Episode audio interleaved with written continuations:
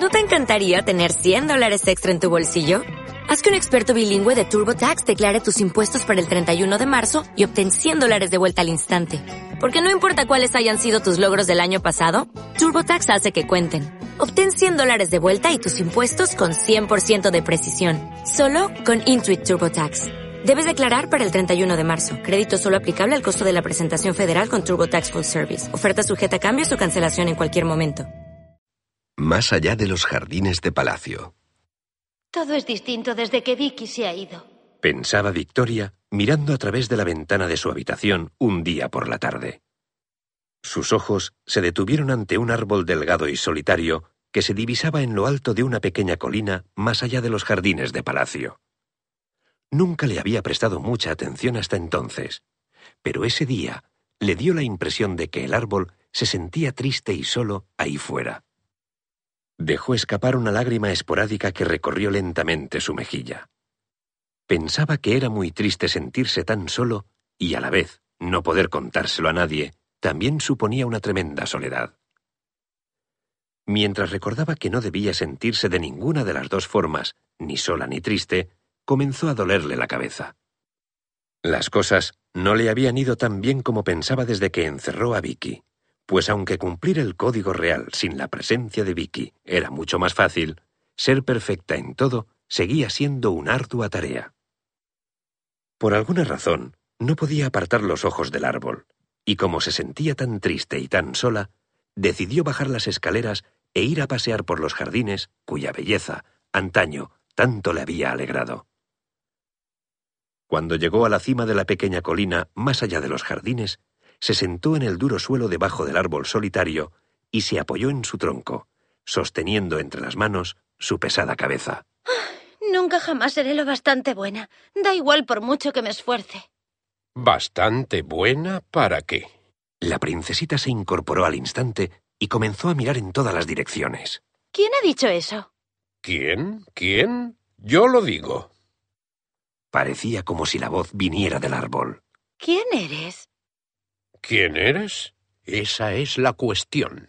Está bien, te lo voy a decir yo primero. Dijo Victoria, levantándose muy despacio para que su dolor de cabeza no fuera mayor. Y haciendo su mejor reverencia, prosiguió. Soy la princesa Victoria, hija del rey y de la reina de esta corte. Vivo en el palacio al otro lado de los jardines. Soy la número uno de mi clase en la Real Academia de Excelencia. Intento por todos los medios seguir siempre las normas del Código Real de Sentimientos y Conducta de Princesas. Se me da mejor plantar rosas que jugar al softball. Y antes tenía un perro que se llamaba Timothy Vandenberg III. Sufro en ocasiones terribles dolores de cabeza, como el que tengo ahora mismo. Es muy interesante, princesa. ¿Pero realmente sabes quién eres? Esto es demasiado. Claro que sé quién soy. Todo el mundo debe saber quién es pero pocos se conocen en realidad. Me estás confundiendo. Saber que se está confundido es el primer paso para dejar de estarlo. ¿Estoy discutiendo con un árbol? Tal vez mi madre y mi padre tengan razón y no sea capaz de distinguir lo que es real de lo que no. Levantó la vista hacia las ramas que colgaban a su alrededor. Por favor, dime que estás hablando conmigo, señor árbol, porque es así, ¿no? La respuesta a esta pregunta es sí y no. Pero sí que habla, señor Árbol. Ya lo creo. Las cosas no son siempre lo que parecen, princesa. En ese momento, un búho fue a posarse en el suelo, siguiendo el caprichoso vuelo de una pluma ligera. Batió sus alas de forma rápida, enderezó el estetoscopio que asomaba por encima de su cuello y depositó a sus pies una bolsa negra con sumo cuidado. Permíteme presentarme. Soy Henry Herbert Hood, D.C pero mis amigos me llaman Doc. Oh, no. Primero un árbol parlante y ahora un búho que también habla y que se llama Henry Herbert Hood. Ahora sí que me creo que soy incapaz de distinguir lo que es real de lo que no. De ninguna manera, pues soy tan real como un cuento de hadas para una princesa. Y ahora que caigo esto me recuerda a una canción, aunque hay muchas cosas que me traen a la memoria viejas canciones. Dicho esto, buscó dentro de su bolsa negra y sacó un sombrero de paja que se puso en la cabeza y un banjo muy pequeño. A continuación, comenzó a tocar y a cantar. Tan real es un cuento de hadas para una princesa, tan real como el poder para un rey. Para, por favor. Protestó Victoria, llevándose las manos a la cabeza. Lo siento, pero me duele tanto que no me apetece escuchar tu canción. Tal vez no te dolería si escucharas tu propia música más a menudo. No tengo ganas de oírte cantar, eso es todo. Me estaba refiriendo a la música de tu corazón. No sé qué es eso. De todas formas, ¿qué puede saber un búho sobre el corazón? En realidad, muchísimo. Como se explica en mi título, DC, soy un doctor del corazón especializado en corazones rotos. Victoria se dejó caer hacia adelante e inclinó la cabeza. Por fin preguntó con un tono de voz muy dulce. ¿Cómo se siente el que tiene un corazón roto? Viendo la tristeza en tus ojos, sospecho que ya conoces la respuesta. Le contestó Doc, quitándose el sombrero y metiéndolo en la bolsa negra junto con el banjo. Me temo que mi corazón está roto. Dijo emocionada la princesita con la mirada baja. Tu propio diagnóstico es correcto. ¿Puedes arreglarlo? Me refiero a mi corazón. En realidad no, pero sí que puedo ayudarte a que tú misma lo compongas. Ahora bien, más difícil será hacer desaparecer la tristeza de tus ojos, princesa. Pero, ¿a qué te refieres? A curarte. Bueno, entonces, ¿puedes curar mi corazón? Me temo que no, princesa. Solo tú puedes hacerlo. ¿Qué clase de médico eres si soy yo la que tengo que curar mi propio corazón? Igual que los demás. Podemos arreglar muchas cosas y ayudar a sanar otras, pero nosotros no podemos curaros. No lo entiendo. Hay muchas cosas que todavía no entiendes, pero lo harás algún día. Bueno, ¿te sientes mejor sabiendo que era yo el que hablaba contigo y no el árbol? Claro que no. Contestó Victoria con las manos apoyadas en la cadera. Si no puedo entender la existencia de un árbol parlante, menos aún la de un búho médico que habla y que canta. Algunas cosas no necesitan explicación, solo se tienen que experimentar.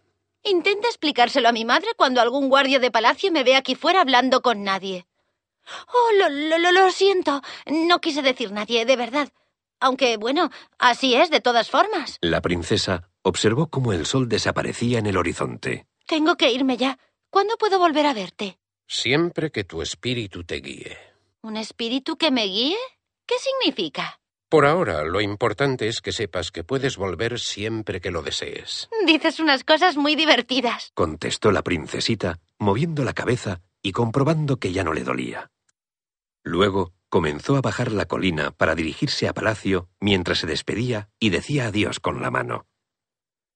Conforme se iba acercando a la puerta principal de palacio, la princesita vio a la reina asomada a uno de los miradores. Al llegar a la puerta, su madre, la mantenía abierta. Es casi de noche. ¿Dónde has estado, Victoria? en ese árbol. ¿Haciendo qué? Por desgracia, el Código Real prohibía terminantemente todo tipo de mentiras, por insignificantes que fueran. Victoria no tenía más alternativa que responder la verdad. Hablando. ¿Con quién? Con el árbol. Respondió, sabiendo lo que iba a ocurrir después. Supongo que lo que me vas a decir ahora es que el árbol te respondía. La princesita sintió un frío estremecedor por todo su cuerpo al oír el tono de voz de la reina. Al principio pensé que el que hablaba era el árbol, pero en realidad era un búho. De verdad, Victoria, esto tiene que terminar. No puedes seguir contando estas historias tan extravagantes. Ya es hora de que dejes de estar en las nubes. Victoria no estaba segura de lo que significaba estar en las nubes, pero pensó que debía ser algo maravilloso. Puedo demostrarte que el búho habla. No quiero oír ni una palabra más sobre el tema, Victoria. Y por lo que se refiere a ese árbol o búho o lo que sea, te prohíbo que vuelvas allí. Y con esto hemos terminado de hablar. Acto seguido, la reina se dio media vuelta y se marchó al instante. ¿Por qué nunca me cree? Sé que el búho habla, pues le he oído. Pero esa noche comenzó a pensar que tal vez la reina tenía razón. Después de todo, ¿quién había oído hablar de los búhos parlantes? Además, la reina siempre parecía tener razón en todo. Cada vez que la princesa cumplía un año más, pedía que el siguiente fuera mejor. Había magníficos bailes, exquisitas fiestas campestres y tardes de gran diversión amenizadas con los partidos de polo en la corte. Sin embargo, parecía como si siempre faltase algo. A menudo, la princesa contemplaba melancólica desde la ventana de su habitación cómo revoloteaban los pájaros de árbol en árbol, cómo cantaban y disfrutaban de su libertad. Se imaginaba que era uno de ellos, y que aun estando entre amigos, no se sentía ni rara ni sola. Al invierno le siguió la primavera, y el verano dio paso al otoño. En este tiempo, Victoria se fue convirtiendo en una joven encantadora, elegante, educada, es decir, en todo lo que debía ser una princesa. Se graduó con honores en la Real Academia de Excelencia, pero tal vez su mayor triunfo consistió en llegar a ser perfecta hablando, actuando, pensando y sintiendo como mandaba el Código Real. La noche de su graduación, el rey y la reina ofrecieron una gran fiesta en el salón de baile de palacio, amenizada con la refinada música del laúd y los divertidos juglares de la corte. El rey, muy orgulloso, presentó a su hija con gran emoción ante un gran número de selectos invitados. En esta ocasión tan especial, te ofrezco con gran orgullo el mapa de la familia real. Un tesoro de incalculable valor que ha guiado las vidas reales de nuestros antepasados hasta donde alcanza nuestro linaje. En la noble tradición de la familia real de este reino, seguirás el camino trazado en él. El rey le entregó a la princesa el pergamino gris enrollado con una cinta plateada y precintado con el sello real. Sus bordes deshilachados daban muestra del uso fiel que había recibido a lo largo de muchas generaciones de familias reales. A continuación, alzó su vaso de cerveza y pronunció en voz alta. ¡Viva el legado real! ¡Viva! ¡Viva el legado real! ¡Viva!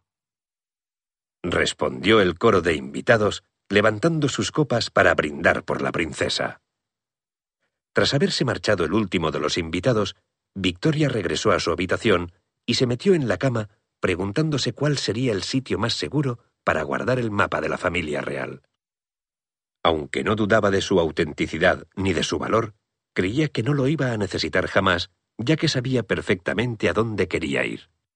Primero, a la Universidad Imperial para recibir la educación adecuada como corresponde a una princesa y obtener el título de miembro de la sociedad real. Y luego a su propio palacio, donde viviría feliz para siempre con su príncipe azul.